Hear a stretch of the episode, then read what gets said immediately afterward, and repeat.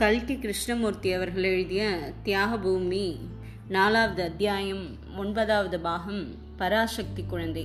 அன்றிரவு உமா குழந்தையின் நினைவாகவே இருந்தாள். தூக்கத்தில் சாருவை பற்றிதான் கனவு.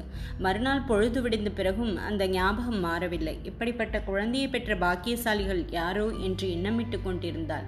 வக்கீலை விசாரிக்க சொன்னோமே, அவர் விசாரித்தாரோ என்னமோ, தெரியவில்லையே என்று யோசித்தாள். காலை ஒன்பது மணி வரையில் தகவல் ஒன்றும் வராமல் போகவே டெலிஃபோனை எடுத்து வக்கீலை கூப்பிட்டாள். வக்கீல், யாரு? ஓஹோ, நீங்களா? நமஸ்காரம் என்றாள். நேற்று ராத்திரி டான்ஸ் பண்ணின குழந்தையை பற்றி விசாரிக்க சொன்னேனே, விசாரிச்சீர்களா என்று உமா கேட்டாள். நீங்கள் ஒரு காரியம் சொன்னால் அதை நான் செய்யாமல் இருப்பேனா என்றார் வக்கீல். அப்படின்னா ஏன் தெரிவிக்கலை என்றாள் உமா. இல்லை, வந்து விஷயம் அவ்வளவு அவசரமாக தோணலை, அதனால தான் மத்தியானம் வந்து நேரில் தெரியப்படுத்தலாம் என்றிருந்தேன். போகட்டும், இப்பதான் சொல்லுங்களேன். வக்கீல் தொண்டையை கணைக்கும் சத்தம் கேட்டது. என்ன சார், ஆர்ப்பாட்டம் பலமாக இருக்கே, இதுவும் கேஸ் விசாரணையா என்ன? நிஜத்தை சொல்கிறதுக்கு இவ்வளவு யோஜனை என்னத்துக்கு? யோஜனை ஒன்றுமில்லை, வந்து பழம் நழுவி பாலிலே விழுந்ததுன்னு கேட்டிருக்கிறீர்களா? அதுக்கு என்ன இப்போ வந்தது? அந்த மாதிரி நேற்று ராத்திரி நீங்கள் போன உடனே தேட்டரில் விசாரிச்சிட்டேன். விசாரித்ததில் ஒரு கல்லில் ரெண்டு பழம் விழுந்தாப்புல ஆச்சு. விஷயத்தை சொல்லுங்க சார்.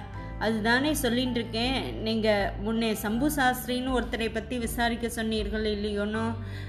ஆமாம் என்று உமா சொன்னபோது அவள் குரல் கொஞ்சம் நடுங்கிற்று. குழந்தையை பற்றி விசாரித்ததில் சம்பு சாஸ்திரியையும் கண்டுபிடிச்சிட்டேன். இந்த குழந்தைய சாவடி குப்பத்தில் சம்பு சாஸ்திரிங்கிறவர் வீட்டிலே தான் இருக்காளாம். அவர் தான் கார்டியனா, வேறு தாயார் தகப்பனார் கிடையாதான். என்ன என்ன வக்கீல் சார், நிஜமாவா சொல்கிறேன்? நிஜமாதான் சொல்கிறேன். அந்த சம்பு சாஸ்திரிங்கிறவரை கூட பார்த்தேன்.